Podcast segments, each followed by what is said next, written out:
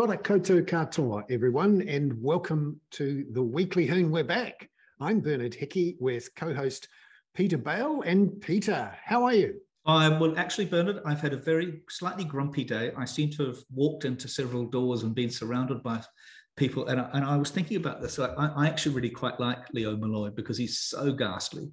And he's a kind of, you know, he's a kind of Lord of the Rings extra with his own pub, you know. And then I was thinking also, and you, you, may have noticed my background, I was thinking of your mate Uffindell. Ah, who, Sam, who Sam was a, yeah, yeah, who was a kind of Easter, Easter Island character. If the Easter Island people or Rapa Nui people worshipped assholes, they would have they would have built built uh, Moais to look like him. In fact, they did basically. So I thought the, my backdrop today would be quite good for you, Bernard, which is my flat in Dunedin uh, when I didn't go to university, to to just show you just how trashed uh, a flat could be. Ah. Uh, and and um, uh, you know, if I can point out that in, in this flat, you know, we would have been lucky to have any women come into it, let alone let alone leave their underwear behind. Yeah, no, I'm um, I'm looking forward to you uh, trying to get into the national uh, candidate selection school, Peter. Well, absolutely. I, well, I was. Yeah, well, I'm actually a bit upset that, that Molloy has pulled out of the Auckland Mayoralty thing because I had I thought I was a dead cert for his chief of staff actually. Yeah, well, that would have been because I quite like boxing, you know, and and you know, you know, I can I can deliver the odd low blow myself, as ah. it were. Yeah, no, no, it's it's a sad thing to see Leo Molloy go from, from a purely ratings point of view. I mean, I'm guessing Peter, you might have been one of those um, editorial executives in America who secretly wanted Trump to win. Win the presidency. Uh, well, funny enough, when I was an editorial executive in America, I did say to the most experienced person on my staff, who was a Pulitzer Prize winning, uh, rather pompous fellow, um, you know, is there a chance that he could win? And he said, absolutely not. Hillary's got it sewn up. And I will, you know, that was one of the best. I mean, I, am not meaning to criticize that person, although he's most deserving of criticism. But you know, the the idea that the idea that Trump could do it was was just so far fetched to that kind of inside the Beltway group. But Bernard, do, do, do you realize what the scenery is behind me? You, know, you know where it really is. It isn't my because a I didn't go to university. B I certainly didn't go to Dunedin and um, I'm way too tidy to have flats like this. It's the it's the no, young not, it's the some... it's the young one's kitchen. Ah. After after Neil after Neil blew up a uh, meal of lentils and destroyed the kitchen, uh, leaving Rick with a silent P uh, and Adrian Edmund, Edmonds' character, who I can't remember who it was, but there'll be a few people here who are old enough to remember the young ones. The and I was ones. so struck by the young ones with your mate Uffindell this week. Uh, yeah, and maybe we'd have to imagine who Uffindell might have been. Because there well, I think that... he's definitely Rick with a silent P. Oh no, no, he's more because there was the smooth chap who did Mike. actually get to bed. Mike, Mike, Mike, little short guy who did get to to um, bed people. But yeah, I don't know Uffindell. Uffindell's a whole different character. I don't think yeah. any of the characters in there went to private school. No, not even Alexei Sayle. Alexis G. Um, and speaking of uh, Trump and predictions, uh, I remember, I think on the Hoon, um, before January 6th, maybe, or maybe we were talking once, and, and you made the comment that um, Trump wouldn't give up and there was a potential for a coup. And I absolutely, I, well, we're I, there. Yeah. And I, I you poo-pooed me. I, rub, I poo-pooed you. Poo-pooed me was the nice way of saying you rubbished me. Yeah, yeah. And no, well, I was right, Bernard, and and so often, and what I find, I, I put this into my spin-off thing this week, which you can share, and, and I think also people really do need to get the North and South this week to read my excellent piece on mm. uh, NATO and Jacinda Ardern. But um, the the Washington Post today is reporting to them. I mean, just sometimes with Trump, you th- you think it cannot get any lower. But this week, Maggie Haberman, who he described as a maggot, but whom he has used as a channel for the last six or seven years. Maggie Haberman in the New York Times and in her book has pictures of um, the toilet, uh, a toilet from a Trump visit overseas and Trump's toilet in the White House with pieces of paper shredded in the, fortunately, there's nothing else in there. And they've all got his Sharpie marker. It's just grotesque. And of course, this was one way to dispose of official documents, but we now know that he was keeping several boxes of, of official documents at Mar-a-Lago, and we now know it would appear from sources to the Washington Post that they were relating to nuclear matters. It's unclear whether they were uh, top secret. I mean, well, this is another thing. Top secret is these things were way more than top secret. They were super, super duper secret, you know. And he um, had them in his garage, unlocked. Well, possibly, but I don't think we quite know. I mean, there, there, was also the story that he had an emerald necklace, I think it was, that he'd been given by the Saudis. You know, but you, you can't. You just who knows. But the the it does appear as though the uh, items that the um, uh, Department of Justice, uh, which runs the FBI, were quite keen to go and retrieve, were relating to nuclear matters. Now, it's unclear whether they were uh, sensitive about the US's own arsenal or whether they were sensitive about uh, allies or non-allies. But I was struck to think again about that totally ludicrous meeting with um, the uh, so the Soviet, and he said so the Russian ambassador to the to um, the United, United States, Kislyak and Lavrov, who couldn't believe their own luck to be invited into the Oval Office by Trump that time. And you and and Trump at that moment, if you recall, revealed, you know, exposed some secret. I forget it was about it was about intelligence in Syria and you just saw them kind of swallow and smile and go, uh huh. so, but but I was listening to a very good piece in the Economist uh, uh, Economist podcast this afternoon saying that Trump has politically, of course, gained from this. He's also gained from declaring the fifth yesterday in the in the investigation into his fi- financial affairs, despite having said that only only mobsters um, ever ever had to declare the fifth on the grounds of incriminating. But he is 105 percent on top of the American political agenda, to the point also where some lunatic uh, went into the Cincinnati office of the FBI oh, and tried yeah. to shoot them all today, and fortunately came away shot himself. Yeah, I mean, I, I, I try not to get too focused on it because you just get exhausted watching it, and and you're right. Even though you want to look away, thinking, "Oh, well, oh, it's so get, sensational."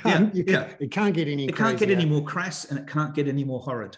But and it gets more crass and more horrid every day.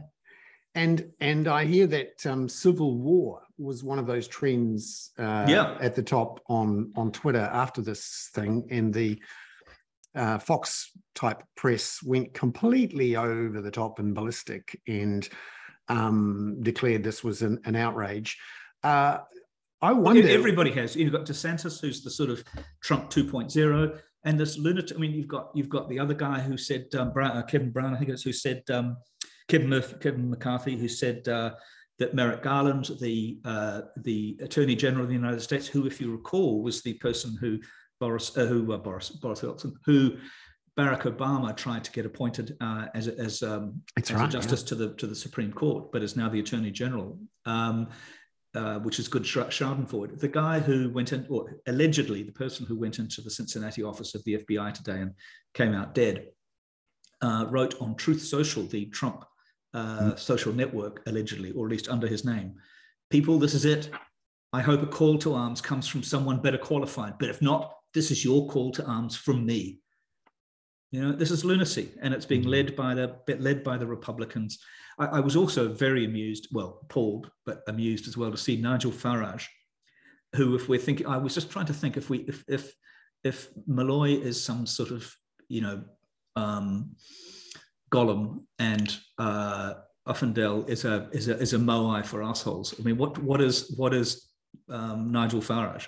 You know, he he is he's a golf club ball turned into a, turned into a politician. But he said, you know, this was the this is the United. This shows the deep state exists. It is just a weird time in our political scene. We've been watching it for 30 or 40 years and, and it just just gets nuttier and nuttier and nuttier. Yeah, well, and, I'm just as you know because I've because I've moved here. Although I was I was very amused when I commented on your uh, excellent piece on just we're sort of digressing slightly or segueing slightly today, but the when you wrote your excellent piece on Three Waters this week, I made some remark about it, and somebody said, "Oh, just go back to England. The inflation's yeah. much worse there." And of course, I live here now, so if you it is true. Inflation headed for 13% in uh, yeah oh, and, but also liz, liz, truss is going to sort it out and so will rishi sunak. The the fiasco that's going on in the uk starts to make boris johnson look good every day every day of the week. Oh but there was an absolutely fabulous headline today which i was going to use as our skateboarding dog but it's uh, it's in the metro metro newspaper and it says bold headline pm turns up for meeting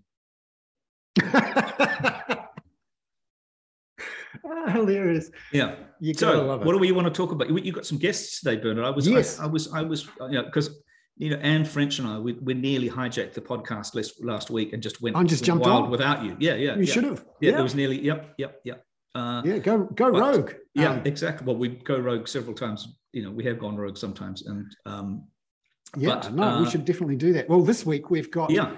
Jason Young, who is an associate professor from Victoria University, who studies uh, China relations and in particular Taiwan. Um, big week in the Taiwan Strait. Um, touch wood, it, it, hasn't gone nuclear there, but uh, certainly we're trying to keep an eye on it. He's been watching it. Uh, and Jason's joining us actually. Um, fantastic. I mean he's and, on time? Actually, he's ahead of time. No, it's it's really great to see. Does Jason. he know anything about housing? No, no uh, well, maybe he maybe he does. Uh, he looks like he's in a house, which is great. Yeah, Good yeah, but it's you, probably Jason. some cold, icy cold Wellington hellhole with sewage running down its frontage, isn't he? Well, no, or it's just about to fall down a slip. Yeah, exactly. Yeah, I thought I, I thought that was very amusing. The big slips in um, Karori this week, where the woman from the Geological Survey was saying, you know, well, it's been a lot of rain, and you know, what, what I mean, this is the this is the carnage that happens when you slice and dice, you know, incredibly difficult environments in New Zealand, whether it's well, farmland or or the hilltops of Wellington. You know? Yeah, no, Wellington is a strange it, place to have. Yeah, mm. it's great to see you, Jason. Uh, and later on, we're going to have. Um, in place of Chloe Swarbrick, who is, uh, I understand, helping to rescue some dolphins on Waiheke Island, which has to be some sort of uh, record for a cliched green activity. Um, and, and so we have Julie Anne Genter on, um, no doubt also from, from Wellington. J- Jason, it's lovely to, to have you here to talk about what's happened in Taiwan and to try to unpack it. For, for people who, who've been watching it from a distance and have seen this thing blow up, so to speak, although that's a phrase that I, yeah, I don't want to use in discussion. Yeah, seen, seen, seen this thing get tense. No. And, and Jason, can you tell us why is this weird state of being where a country is a country and not a country, and China gets very, very upset when the Speaker of the House of Representatives happens to land in that country. Can you, can you give us a sense of why it's so touchy? Um, okay, uh, hello, hello, Bernard and um, uh, Peter. Uh, lovely to be Hi. here. And I mean, I'll try. I'll try to give you a sense of that. Um, as you would imagine with these types of issues, it's it's pretty complicated. Um, but if we go back uh, not too far, just to the Qing dynasty, uh, we see that Taiwan uh, was incorporated into the Qing dynasty uh, and then was ceded to Japan in the First Sino-Japanese War. And then at the end of World War II, it was returned to China. Now, in between, the Qing dynasty was overthrown and the Republic of China was established. And so, therefore, Taiwan was returned to China, which at that time was the Republic of China. Uh, but then, in the Civil War, the communists defeated the Republic of China and established the People's Republic of China. And so the ROC or Republic of China forces fled to Taiwan uh, and have been there ever since. Uh, and so, therefore, on Taiwan, they say that their constitution is the Republic of China constitution. And so, at one level, it's it's it's part of the civil war between the communists and the nationalists, which has yet to be resolved.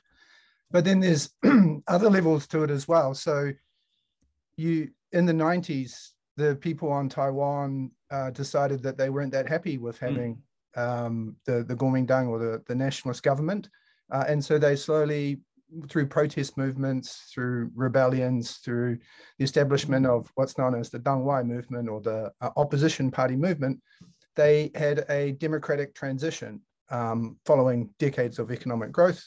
Uh, and so they democratized. And so now it's not just between the communists and the nationalists, but then you throw in a whole bunch Democrats. of other political parties. Jason, did you know any of this before you read my thing in the spin-off last week? Because basically I said all of this and I didn't have to go to university for a decade to I didn't, I, I didn't have to go to I, I, didn't have to go to university for a decade to know all this, you know.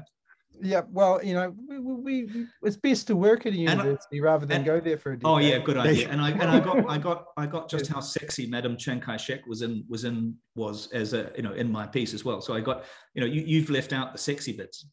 I have, yes. No, I'm trying boring academic. Um, but but basically, what that means is that there's there's sort of a number of different issues. One is the civil war, and so for the PRC, it's it's existential. Mm. Yeah. Basically, their claim, uh, and the claim of the Chinese Communist Party, is that they liberated China and they are the inheritors of what they would say is 5,000 years, but we'll just call it 2,000 years mm. of dynastic history. Um, but there's still the Republic of China on Taiwan. And so that is, is a big issue for them. It's problematic. It's very, so, so, very, what, so, so why haven't the Chinese invaded before? Because they must have had lots of opportunities and Taiwan must have been very weak militarily at some point. Um, no, Taiwan's always been very heavily armed. Uh, obviously, it was an important part of the um, Cold War. Uh, so when this is why Bernard China... usually sticks to housing and the economy. oh, I, I, think that's a fair question. Taiwan's also very good on housing. Um, you know, 23 million people. Um, I was never hot or cold in, in a Taiwanese house. I used to, I used to live there in, in Taipei and Taichung. Um, so so and it's not easy to invade across a a strait. Mm. Um, and so that's, mm. and also, you know, the idea would be, particularly now, that they would rather not invade, um, that there hopefully could be a peaceful resolution to, to the cross straits crisis. And then, of course, you know, we, we, we have to add on to that the, the geopolitics.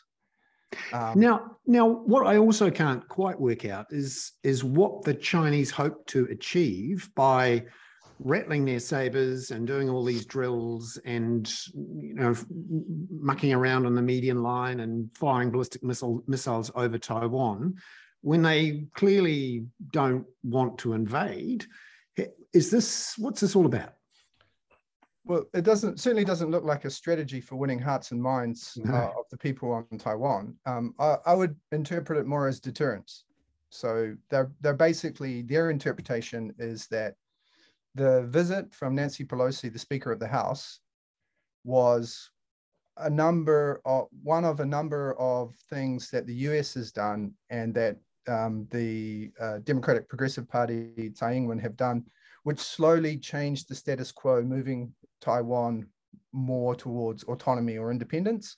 And so therefore they're, they're trying to create a red line, mm. uh, make it very clear to the Taiwanese and also make it very clear to, to the United States. Jason, haven't they also gained a tremendous amount of knowledge this last 10 days about what it would take to do it as well? Yeah, I, I imagine I mean, it's been a brilliant exercise, hasn't it? Um, Militarily. Uh, mili- um, I'm not sure I'd say it's been brilliant, but it's certainly been um, uh, a big bang, mm-hmm. so to speak, and it's certainly been a lot of missiles. I think perhaps the new bit has been the efforts to do blockades. Mm-hmm. Uh, so, so looking to blockade Taiwan. So, you know, if there was, heaven forbid, uh, in the future some effort uh, militarily to to take Taiwan, um, then it would, of course, involve a blockade. Uh, and, and hasn't Jason hasn't Jason also the, the Americans and and because I'm what I'm expecting now to happen, you know, being a deep, you know, considered analyst of all this, as I just you know look out at Watchman Island and think, you know, would, how would I invade Watch, Watchman Island and Auckland?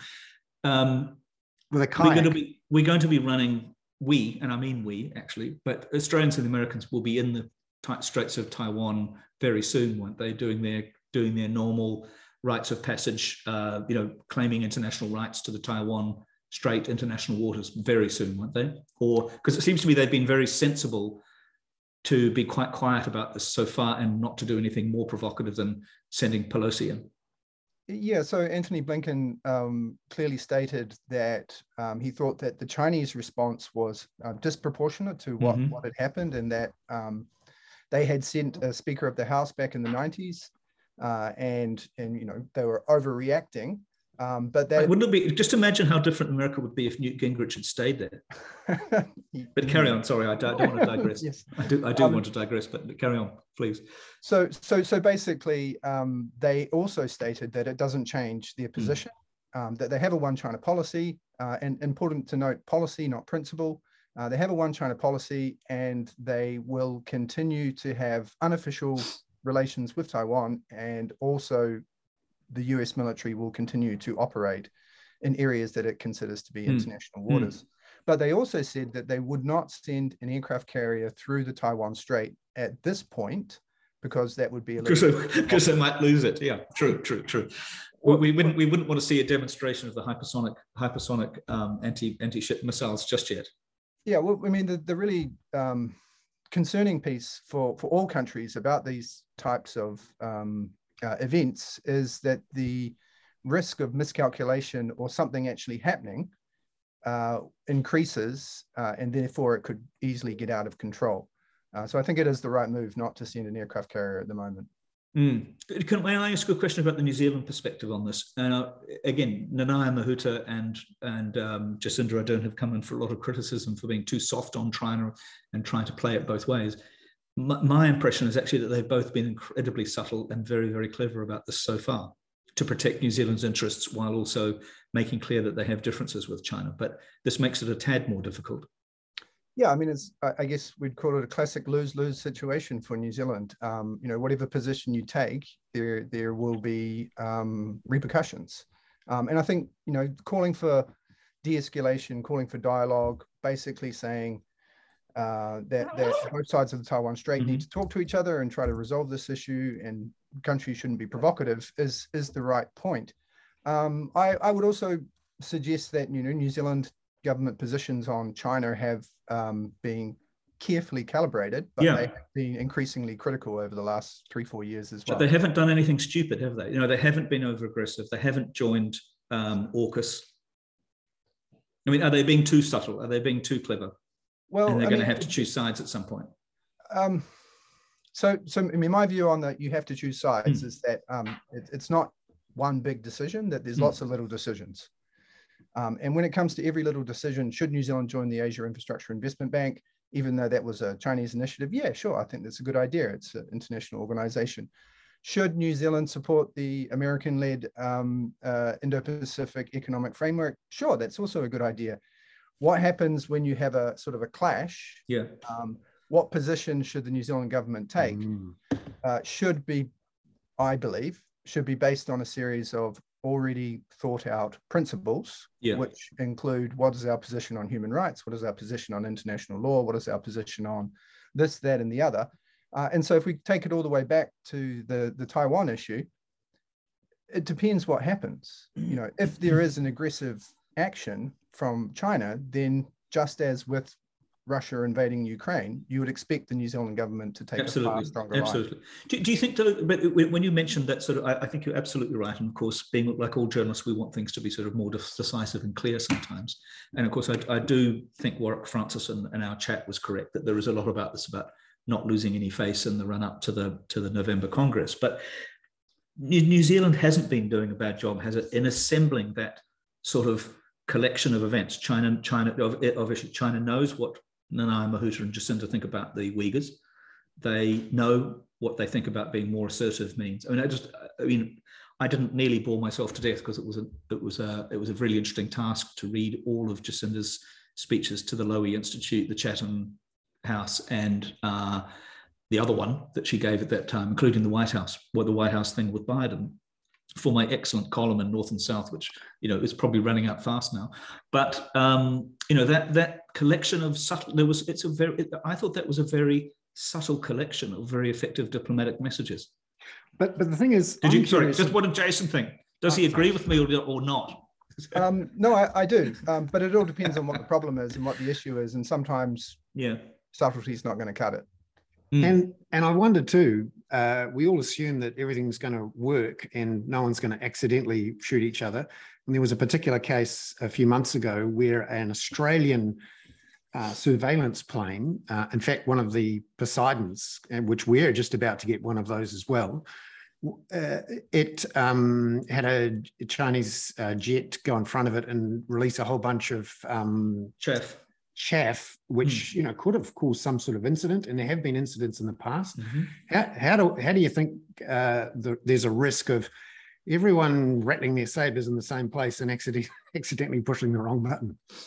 Well, that's why these these types of issues with with with Taiwan and the Pelosi visit mm. and the raised tensions, and then China getting into exercises and and doing blockades, and and also the raised rhetoric. Um, that's why these these issues are are so dangerous. Um, uh, you know, uh, some some wars start in this way, uh, mm. and you know, heaven forbid that we do see that type of conflict of Taiwan. Do, do, you think her Do you think her trip had any benefit whatsoever that you can see now, quantify? Um, so, I mean, if you read her, was it Wall Street Journal or Washington Post um, mm-hmm. article mm. outlining yep. why she went? It was basically to say that um, um, that American Congress uh, supports the people of Taiwan. Um, and I, I, think you know that message was was read loud and clear. And you can look and if you if you follow the Taiwanese media and follow how people in Taiwan have been reacting to the visit, uh, they saw it as very positive. Um, and they also saw um, Beijing's actions and the PLA's actions for likely what it is, which was a bit of rat, hmm. uh, saber rattling um, and just an exercise. And they didn't overreact to Beijing's reaction. Yeah. Just just stepping back a bit, um, Jason, uh, as we finish up here, one of the sort of big ideas in this strategic competition between a rising China and a wobbly America is that we're getting into a classic Thucydides trap where it's. Could you just say that again? Thucydides trap. Nice work.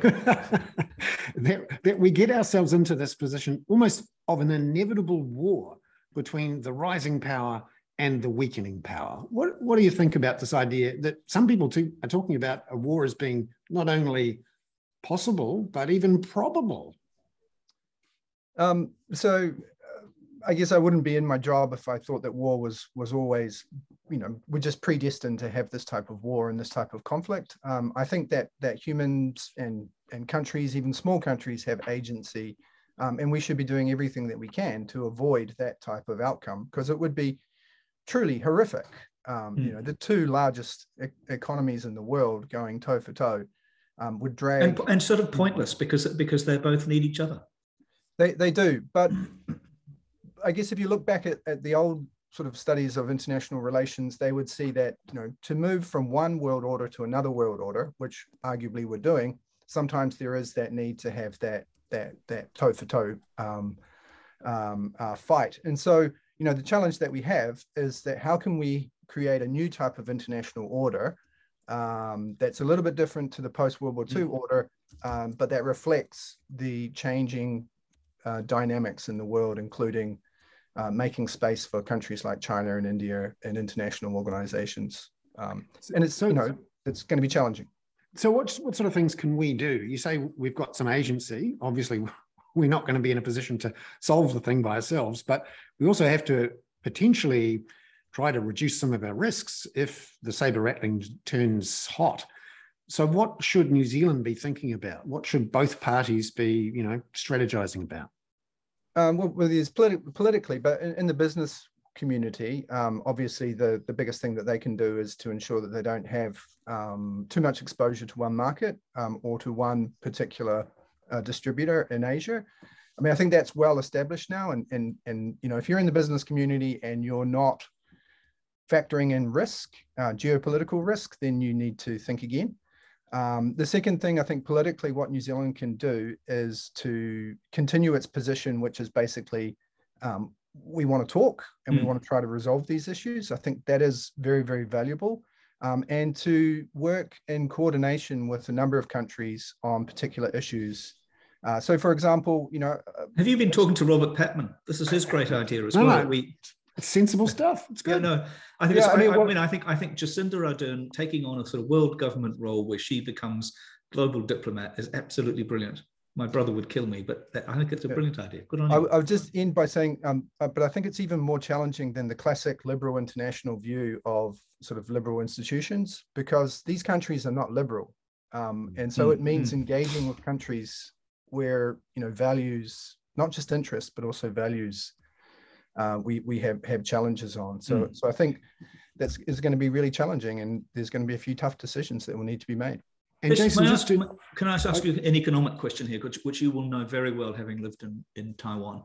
Um, semiconductors, TSMC. You know, Ch- Taiwan makes you know vast percentage of the most important, largest, most complicated, sophisticated semiconductors. China desperately needs that there is no way that an invasion is a good way to take to, to, to, form any sort of future partnership with TSMC in the semiconductor industry, isn't it? I mean, th- that's got to be a way to actually to use that positively rather than negatively. I, I can't see an invasion, um, which would no doubt be quite protracted, uh, being an effective way to gain mm, access mm. to high tech semiconductors. Um, Uh, and of course, you know, um, a lot of America at the moment, the CHIPS bill is actually trying to pull the semiconductor industry um, away from Asian markets yeah. and, and, bring it back to the United States as well. Uh, and China is investing a lot in, in trying to create its own capacity. And I think that's the way that it needs to go. Fifty-seven billion dollars. did you see? Did you see this week that they've arrested the three leading people running the running the big tech, the uh, what's whatever that's called, big the, the big project to um, to turn China into a semiconductor powerhouse. So that's going well. Work in progress, I think. yeah. That, yeah. Thank you, Joe. You've been super intelligent on thank this. You very much, Jason. Which is which is a rare thing on the show unless Robert's appearing. But thank you. I, I do apologize. no, no, you, you did fantastic. Thank you so much. And now it's time to um, welcome into the conversation uh, Julie Anne Genter, who I'm just um, bringing in as a panelist and uh, Julianne is coming up. Some of uh, our regular listeners will um, have remembered a few months ago, Julianne was was on, and we really enjoyed the chat. Uh, Julianne, thank you very much for coming on. We, uh, for those who are who were thinking it was going to be Chloe, we had a, a deal on earlier with Chloe, but she's rescuing dolphins, so this is important. so she says. No, no, I, have seen the pictures. I reckon she's having gin. I reckon she's having gin, gins and tonics on a bloody super yacht somewhere between. No, it's what Auckland. it's what Auckland MPs do. They're just, you know, they come in. Actually, she's probably having a drink with Leo Molloy as we speak. I, I got a feeling that would be or, that actually that would be entertaining to watch. Yes, would, it would. Or, would actually, possibly she may well be boxing Leo Molloy down at ah. HQ. Although I noticed that his his place is closed for refurbishment at the moment. Um, yes. But I also, I also, yeah, I, yeah, no, I won't go there further. No. Steady on. Hi, Julianne. How are you? Hello. How are you? Your house looks fantastically tidy and not at all like a sort of Dunedin sewer. Oh, um, well, uh, it's all off camera. Yeah, yeah. I do have two young children, and we've had six weeks of at least four different illnesses so uh, it's not it's not yeah, but you don't have you don't have graffiti sprayed everywhere and say this is just a shitty house so it's going to be shitty like um, mr offendale. Uh, no i mean i did live in a punk rock squat when i was like 18 or of 19. course you did. Where about um, in the northern californian mountains. Um, but you know we we kept it in pretty tidy condition considering uh, it was an old victorian that sounds like a, a, an episode out of thomas pynchon's um, vineland it was a sort of thing where like in the winter yeah. you had to break the ice in the toilet in the morning. Uh, ah. No, no, this is this sounds like Dunedin a little bit. I think it was colder than Dunedin, to be yeah. fair. Uh, lovely to, to see you. And I'm very keen to find out some more about um, the demands, requests, um, carefully worded letters being sent by all of the parties except for Labour to uh, Grant Robertson and uh, to Labour saying, uh, we'd like an inquiry in the Finance and Expenditure Select Committee into the financial response in COVID. Can you tell us a bit more about what's what's going on there? Because usually when everyone um, says we'd quite like to look at this thing, something happens, but it, it's not happening at the moment. Well, you know, last time I came on, which was a few months Ooh. ago, I think, uh, we were talking about the Greens call for an inquiry, and we thought that uh, my colleague Chloe, who is absolutely out there saving dolphins right now, and I'm sorry she's not here, and I'd be happy to be there in her stead. Right. Um, but um, I'm in Wellington, so she's saving the dolphins, and uh, she called she did this work while i was on maternity leave and she's our member on the finance and expenditure mm. select committee as well. And she was i think one of the absolute first political voices to be calling for this inquiry. And since then uh, act and the national party and i think Te Pāti Māori were always probably open to it but it's just been very recent that nationals jumped on this bandwagon. Um, I mean, they probably see a bit of a political opportunity, and I would say that's what is stopping the government from having such an inquiry is they are concerned that it will just be an opportunity to focus negatively on uh, their actions and that will be used as a sort of political tool by national especially and perhaps act um, just to question their credibility. What do you think about the, the politics of what national have done? Because on the face of it seems sensible. You've got a central bank that um, uh, printed $55 billion. It's been blamed for contributing to the inflation pressures. Um, mind you, it was also uh, doing it at the same time as every other central bank was also printing money. But um, one of the risks for National here, isn't it? That that by focusing on this, they're also going to be focusing on who were the winners from the COVID financial response of the government, who actually were mostly national voters or potential national voters. Uh, that's an interesting point, and I'm not sure National have thought through the consequences. And I think, unfortunately, Labor, the Labor government, are probably being overly defensive and not allowing the inquiry. Um, so I think probably we'd be better off if if they did it and we could actually see what the outcomes were.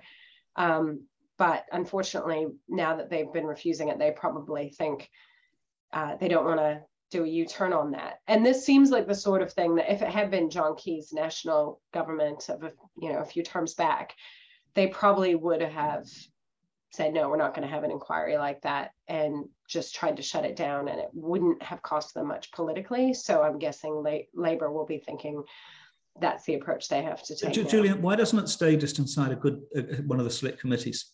Do you, do you need a separate inquiry? Well, the select committee it... won't agree to it. Mm um, because Labor have the numbers on the select mm. committee. Uh, just like they have on the transport committee, where I'm supposed, you know, I'm deputy chair, doesn't really mean anything. Um, so, you know, we I'd be happy for Auckland Light Rail and Let's Get Money mm. Moving to come mm. in and question them. And of course, NACT, uh, National NACT would be happy for that too, but the Labor members are saying, no, no, no, don't need an inquiry so, now. So do you and, think I mean, this the, is unusual? The idea, of course, ministers aren't supposed to tell select committee members what to do, but they do. I mean, is, is this is this normal that um, when a party has dominance of the parliament, that they um, tell their select committee uh, members to you know serve the interests of the government politically? Because there have been times in the past when maybe when the numbers were tighter, that a select committee would bring in someone who might say something quite critical of the government. Is it particularly bad this time? I think I think no. I mean, I think it started uh, definitely when National was in government under John Key. This was my experience of select committees. I think prior to that, um, you know, in, in the Clark years, um, there were more mixed numbers on the select committee because there were more parties and um, the numbers of the select committee were slightly different as well. So I think it was less the case that um, the government of the day controlled most of the select committees. Um, but under national, they did most of them. There are some select committees where they don't have the numbers, but they'll tend to make that a inconsequential committee. And uh, certainly with Labor's majority, they um, they really dominate most of the select committees. And I think it's unfortunate. I mean, you want but th- this has been a, a trend i feel over the past few decades yeah. maybe in new zealand and other countries that um, that it seems like there's less bipartisan support for a good process and more doing whatever it takes to manage the optics uh, in order to do, do, to do you find do you do you is, do you think that this is just the run up to the election or is it more general? Because well, it's always the run up to the election yeah. with a three year term uh, unfortunately you really don't have much time. And maybe maybe we would be better off. It's interesting and more mature mmp democracies in europe. Most of them have moved to five year terms. Mm. and maybe that does give them more time for negotiations for setting up government for doing things. Because it's it's one of the few um, backstops we've got. You know we don't have a second house. We don't have an activist court or some sort of quite prescribed constitution to you know um, keep people under control. Part of the reason we brought in MMP was to introduce some element of a element of a guardrail to stop a, you know, a dominant prime minister completely, you know, pushing through things through Parliament. And that that aspect of of having accountability through a select committee process, as we're seeing with the January 6 hearings uh, in in the United States, can be really important. Is is there anyone trying to you know, reform the parliamentary process or somehow um, build some system in there so that we don't get this obsession with optics, which means that often the select committees become rubber stamping or um, empty chambers. Yeah, I think there's probably a few voices on the fringe, and definitely the Greens would have uh, a policy of wanting to improve our electoral system and improve democracy. Um, although I don't know if we have any specific bills or on that question of how you know ours is more around the number of parliamentarians, the preserving the proportionality as the population grows, dropping the threshold so there's more opportunities for additional parties to get in, um, and you know implementing the other recommendations of the MMP review. But I think uh, a larger question around a constitution is something that the Greens would support having, mm. and whether that would lead to other institutions like you know bringing back something like an upper house or the way select committees work. I i could i mean i think the greens would support that but i don't think i don't think there's broad appetite for that. Um, i don't see a discussion and i think this has to do with the news cycle and kind of the superficiality of um, the discourse in the news. Um, and oh. perhaps like i mean maybe with civics education this will get better i'm not it's there's mm. no guarantee oh we just need to get everyone watching the hoon every friday afternoon i think i think this is speaking of this civics is, education yeah well, yeah so the the other thing i was very interested in this week uh, julianne was the announcement uh, and the release of the discussion promotion of reshaping streets which is a a broad push from waka kotahi to uh, look, give local authorities the power to start changing street layouts, perhaps in a faster, more comprehensive way than they have so far, so that you can, uh, instead of having um, the roads being completely for cars or um, the sides of the roads completely for car parks, that you see a lot more uh, reconfiguring of parks and roads for walking and cycling and green space which broadly um, urban activists and town planners are keen on the idea of having more um, human centered um, roads and public spaces. Well, I don't know if all town planners are on side with that, but unfortunately, well, this, this is as a, as, a, as a qualified town planner. Oh yeah, well this is um, this is interesting because we're in, in, the process now of um, finalising candidates and mayoral candidates for elections, and one of the risks here is that this reshaping streets proposal, uh, which I see um, has already been um, accused by National as an as a war on cars, and things like, for example, the proposal to make it harder to drop kids off with your SUVs, outside the school has been only SUVs though. You can drop them off in an electric car just fine, can't you? Is that well? I, no, I am know. kidding. Of course it's not, but, but it's a bloody good idea. Yeah, yeah, but there there is an there is a potential here for a backlash in these council elections um, against this sort of reshaping streets. What's what's your view on on not just the politics of it, but also the you know the the, the technical um, need for it? Oh, well, it's absolutely necessary. I mean, when I was a associate minister of transport, I tried to get the ministry to do this work in Waka Kotahi. So I'm really pleased to see it get to this point. Um, I received advice from Waka Kotahi that uh, the law changes weren't needed, that there was possible to pilot, um, you know, a more empirical approach to this. So what happens now, or up until now, is people debate about theoretical changes for years and years and years and they get you know sort of everyone has input into them and maybe they never happen or if they do happen they're real compromise options and most transport planning doesn't proceed on the basis of evidence and so being able to make low cost quick changes as part of the consultation mm. is a really um, great innovation in how we can do better street design basically. Julian, and, it seems to have got wrapped up into into culture war issues though in new zealand. Very very i mean i, I know it is it's true elsewhere but particularly here though it just seems to be all about politics as opposed to um, making adequate adequate and safe provision. I mean there was a slightly half-assed piece on on morning report about this this morning about the propensity for new zealanders to ride bikes but then feel as though it's actually unsafe to ride them to work. And and that you know, we know from other places, particularly, you know, London is a very good example, although it's nowhere near as steep as Wellington, for example. But the provision of safe, safe, you know, it's about safety. You know, provision of, of, of feeling safe on a bike makes a gigantic difference. Absolutely, and look, so this is stuff that we've known for about hmm. 15 mm. years, at, at, least. I mean, as long as I've been in the profession, and um, we do need to make rule changes and law changes that make it clear that the hierarchy of priority on the street is the safe and efficient movement of people and goods, for example, over the storage of personal property. yeah, but are there um, are there any special require? Uh, you know, are there is is it any any way valid to say as I was as I heard on the wireless this morning? Uh, New Zealand is far too spread out. Uh, you know, we've got lots of car trips. Um, people prefer their cars. New Zealand's not appropriate as a bicycling nation. I just don't really buy that.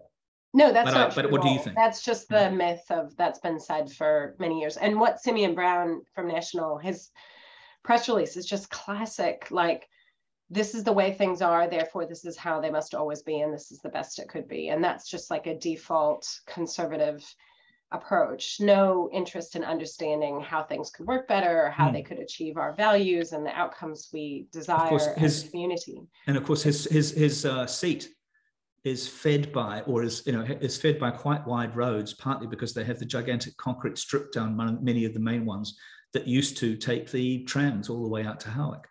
Oh yeah, that's you know, right. wouldn't that make a great bike lane? Wouldn't it actually make a great tramway? But it, you know, the, the, there is these there is these it, it is a kind of Chinatown type discussion. Oh but, yeah, yeah, yeah. We're we're still we're like back. We're like twenty hmm. years behind everywhere else. But what's in, in the politics question? I mean, Bernard, you might be right, but I've seen some interesting, like basically the public and business reaction, the retail reaction is the same everywhere. And that is histrionic opposition to any proposed changes to remove car parks, to close streets, to enable more pedestrians or cycling or bus priority. And um, this just happened in the UK over the last few years mm. with the low traffic neighborhoods. And people were out, I mean, in Utrecht, when they um, were developing cycleways, already with a cycling culture, mm. not that long ago, the civil servant responsible for the cycleways network was getting death threats. So in, the, in lovely just, in lovely Utrecht, I find that you know I can that seems I mean, hard to believe, but surprising. Yeah. But I guess the point is is that somehow this this is a very emotional thing for people. Um, mm. They've been, you know, sold for many decades on the idea that the car is freedom and a status symbol. And although we have direct evidence of that not working, and huge numbers of car trips in urban areas are very short distances. But if you say to most people, um, do you think children should be able to walk and cycle to school? Do you think it's a good thing they're all being dropped off in SUVs? uh, the vast majority of New Zealanders, no matter how they vote, would mm. say, "Oh yeah, kids should be walking and cycling." Absolutely, yeah. So, so I, so- I actually the the the it seems like once you have the courage to actually implement this stuff and people see it working, it wins elections, despite the predominance of the media to report the opposition and the opposition being extremely inflamed. Mm. It's not a majority. Uh, most people are pretty open minded. Most people do want healthier, safer, more environmentally friendly options for getting around their city. They're more affordable as well. So it's really, it's like something that ticks all the boxes. And weirdly, I mean, it would actually make it easier for commercial vehicles and other types of trips that have to yeah. be by car. But like for people who are uh, suffer from disabilities, not all people with disabilities can actually use a car, but those who do need to rely on a car are better off once you don't have all of those other able-bodied people mm. using the cars creating so, the congestion and taking so, up all the car so, parking. So, I'm curious about how it's done because in some places it has been done. You know, the the initial opposition was intense and there was some politician or some accident of history or some clever idea that somehow got it in. And once it was in, people gone, oh, oh, the world didn't end. Actually, it's mm. sort of better. over time, over time. And it's already happening in Christchurch. So post earthquake, you know, admittedly, Christchurch is very car oriented in some ways, but they've done some really good separated cycleway networks right across the city. And what's interesting is um, I talked to some of the contractors putting one in a few years ago, and they said, five years ago, if you told people we're putting in a cycleway in your street, they'd be really upset. And now they're like, oh, that's great. I was thinking of buying an e-bike mm, because exactly. the more complete you make the network, the more people will choose to use alternative modes of transport. And then the more people can see it working. Yeah, I was flabbergasted being away from London, Julian, for a couple of years and then going back recently, just how superb or the sorry in that two years the improvement of the of the division in the roads between cars and uh, and bikes had made it just unbelievably much easier and safer to blat around town on a bicycle. Well, I understand that Boris Johnson is looking for a new job. Oh, and, yeah. Uh, so maybe we bring him out here. That's the one oh, thing I agree with him on, but he, he's yeah. still not my choice for ambassador. Oddly. Julian, may I ask you a contemporary political or daily political question? Because I, I, I don't particularly care about this topic in a sense that it did seem to be just one grumpy guy in the Herald, but I was very struck by the Prime Minister's comments about uh, the difficulties of suddenly having staff when you go into Parliament and I was actually worried a little bit that she almost sounded passive aggressive in the way that she was referring to this person. But how did you how did you manage when you went in and had to form an office and hire staff? I mean, is it difficult? Is that do you are you unhappy with the culture of Parliament? Um, I'm I'm not well. the the debating chamber is definitely the most unprofessional environment I've ever been in I was elected to Parliament quite a long time ago, over 10 mm. years ago. Mm. When I was elected, uh, the male to female ratio of MPs was, was very different. I mean, there was only about 30% female MPs. I was one of four female MPs under the age of 40 with mm-hmm. the Prime Minister Nikki Kaye and my colleague Holly Walker. Um, there was no support. It was a it was the second beginning of a second term of a national led government, and there was, um, you know, I was just given, you need to hire an EA, and I had no idea how to do that. Um, and I, it was, you know, you were kind of thrown into it. But since then, there's been a lot of developments with parliamentary services being there. And then uh, it's also different when you're a minister, um, mm-hmm. ministerial services, which is from DIA, come in. It was very awkward trying to um, hire staff and uh, because I didn't get to set their salary or make a decision about that. Somehow ministerial services. So do you do you do when, when you're running your staff in Parliament and they're working under this parliamentary um, organisation, do you do their um, one-on-ones and their and their goals, or are they done by the? So initially, um, there was it was just like up to me. I could hire whoever I wanted, and there was no sort of third party mm-hmm. involved. Mm. And then over time, uh, over each term, there have been you know, um, now parliamentary services is part of the process for human resources. They, they will actually receive them. Um, uh, job applications, send them letters, set up the interviews. I get to make the decision, but um, it will be a parliamentary services person who's yeah. doing that. So, so how they get feedback from me because practically speaking, I'm the I'm the client, I guess. Mm. Um, but I've never had a problem. But um, you know, I think probably the difficulty in in any um, in any place of employment, but particularly in politics, is that you know some people are uh, not very self-aware and um, maybe not very. You know, is alcohol a problem? Is alcohol a problem? Things out on other people around them, or um, you yeah. know, don't sort of reflect on their part and things, and um, get into conflicts with other mm. people in their own team or you know outside their team. Is, is, it also? But it also must be. it must be intense. I mean, it literally. I mean, I know it's. I know the beehive is not the whole thing, but the place literally is a bit of a hive. Is is alcohol a big factor as well, Julian, and people's behaviour? Um, I I don't know. I mean, not not for my. I don't really drink, so uh, not for me. Um, but and I'd say the Greens are like quite um, maybe quite different than other parties. Um, and I can't I can't comment on what's going on in Labor or National. but I, I think oh, I think it's a very difficult problem to resolve, and the Greens supported the the Francis review and the proposed changes, but ultimately, um, it comes down to the people who are coming into this place mm. as politicians and the and the attitudes and values and experience they're bringing, and maybe people do need more training on how to be good employers or how to work together. Um, and, and Julianne, I'm just curious, you've been there over a period where Parliament has become more diverse. There are more, a high percentage of women, a high percentage of Māori and Pacifica and people from uh, um, first generation migrant backgrounds. And, you know, the Except culture, the National Party. Except for the oh, see, you are, that's see, only 25% of the seats. It really makes a difference. Yeah, yeah, yeah.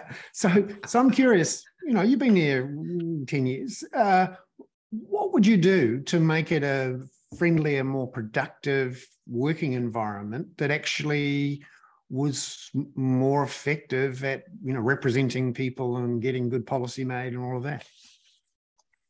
Oh, geez, you didn't brief me on this, so I don't have all of it to hand. Um, you must have thought about it quite a lot. Uh, yeah, I've, I've, i tend to think more like, how do we get the institutions to deliver our mm. policy? That's what I mainly think about now. How do I get NZTA and MOT and those sorts of institutions to actually implement our policy? And then I, I mean, Parliament, I think it's getting better. I think the diversity probably makes it better. Good. But um, I I'm a really staunch supporter of MMP. I think MMP is really important and I think it works really well. But the way that we have it in New Zealand, and maybe this means some changes to like the sort of Westminster system, we still have a leader of the opposition and the opposition, like some of those, it's like we have a first past the post system with MMP. And mm-hmm. um, you know, so maybe we we need to look at at how to change that so that because uh, I think it's really MMP makes it easy for voters and the parties can hold MPs accountable and develop the uh, platform. Um, you know, people voting for you can see in local government it's a huge barrier to turnout that people don't know what these people actually stand for unless they're mm. affiliated with. And often we find out after they've been elected yeah, exactly. what they actually think. And and actually, I'm quite worried about these council elections coming up, where there seems to have been a low number of people put themselves forward as candidates, and lots of slightly ugly noises from the groundswelly, um, uh, you know, anti-mandate brigades who are very politically active and looking for buttons to to hammer. And um, one of the risks here, particularly in this reshaping streets issue, in fact, you could argue a lot of our problems in New Zealand are problems that have to be solved at a local government level as much as at a mm. central government level. Uh, how much of a problem is the uh, turnout and the very non-diverse um, uh, uh, res- number of councillors and mayors that we have up and down the country?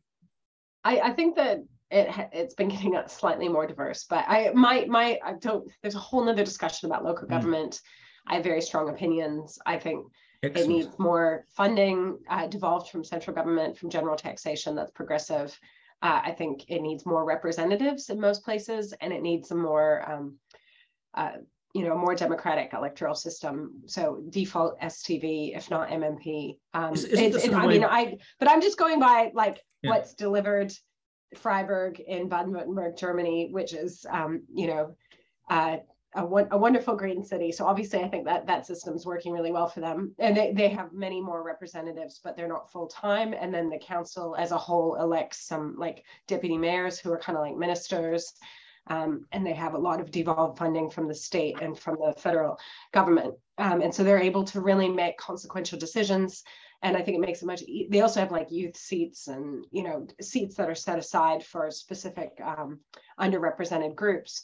And I think all of that makes for a much more a system that's easier for voters to engage with and for citizens to engage with, but or, or residents of the city, um, but also more rewarding because the council's making really meaningful decisions about infrastructure and about yeah. um, services. It, it seemed to so. me, Julian, just watching this today, that and I and somebody that Bernard and I both know and quite like, although he has some fairly repellent views in certain respects, but a, a lot of the sort of heat that I was seeing was.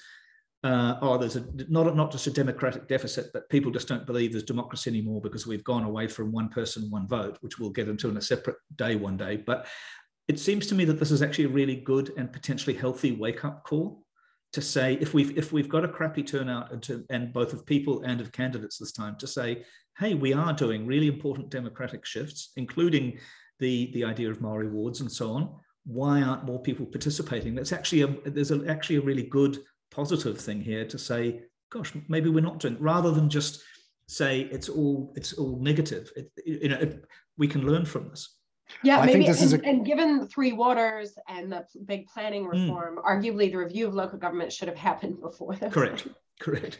Yeah. Um, did, did, you read Bernard's really... piece? Did you read Bernard's piece on um, Three Waters this week, Carrie No, I haven't. Julianne, sorry. It's I, I, saw it. I saw you tweet about it. Sorry, Bernard. I've been sick and had. A I know. That's yeah, right. yeah. Um, you got to, but you can't come on the show without reading everything he writes. But I would recommend. I reckon it's one of the most sanguine, sensible, and intelligent pieces about Three Waters, which I think is really, really important.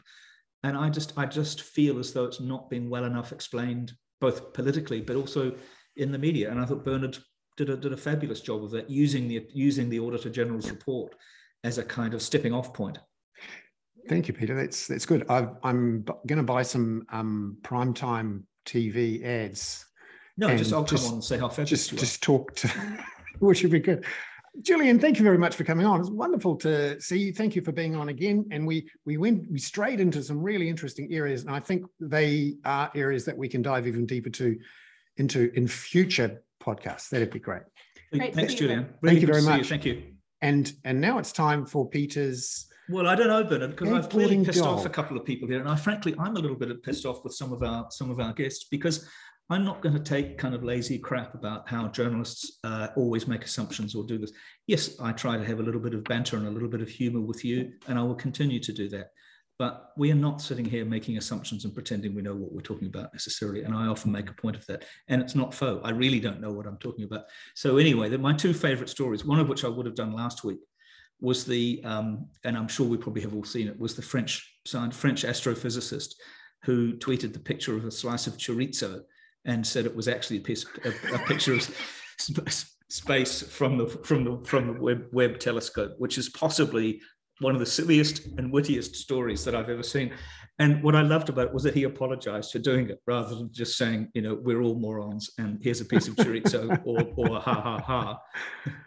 And no, that was a brilliant story, and it, it was, was, there was something was French about it too. That was something. Well, well, of course, there's something Spanish about it, but I like a French guy tweeting a piece of Spanish um, sausage.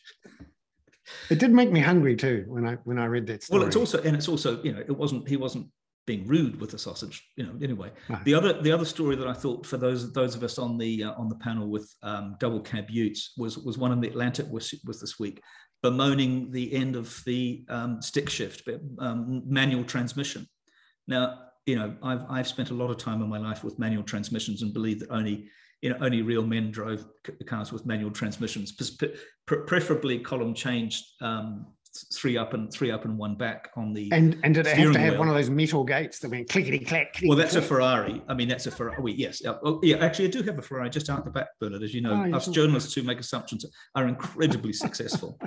But this is a story in the Atlantic, uh, and it says that in 2000, this is in the US, more than 15% of new and used cars sold uh, in the United States came with stick shifts. By 2020, that figure has dropped to 2.4%. Wow. And Mercedes and Volkswagen are talking about dropping them entirely, which of course is also part of the um, shift to electric vehicles, but it's also for all vehicles now. We mm-hmm. so the the you know the column change uh, is is dead already pretty much, uh, and I'm afraid our um, beloved stick shift is going to be finished too. So we'll all be Tiptronic. Tiptronic, yeah. I and remember boo to you. Yeah, yeah no, tippity boo in this case. It's right. The, the Holden Kingswood with the with the with the column. Oh yeah, change. Fantastic. And Falcon. Yeah. yeah, yeah, yeah. Yeah, only Hoons drive. drive Hoons, and there we go. And that and has been it's the a, another fantastic weekly Hoon. I'm Bernard Hickey with co-host Peter Bale. Lovely to see you all. Thank you to our guests. We'll be back again next Friday. Ka kite everyone. Thank you, Bernard. Thanks, everybody even the rude people.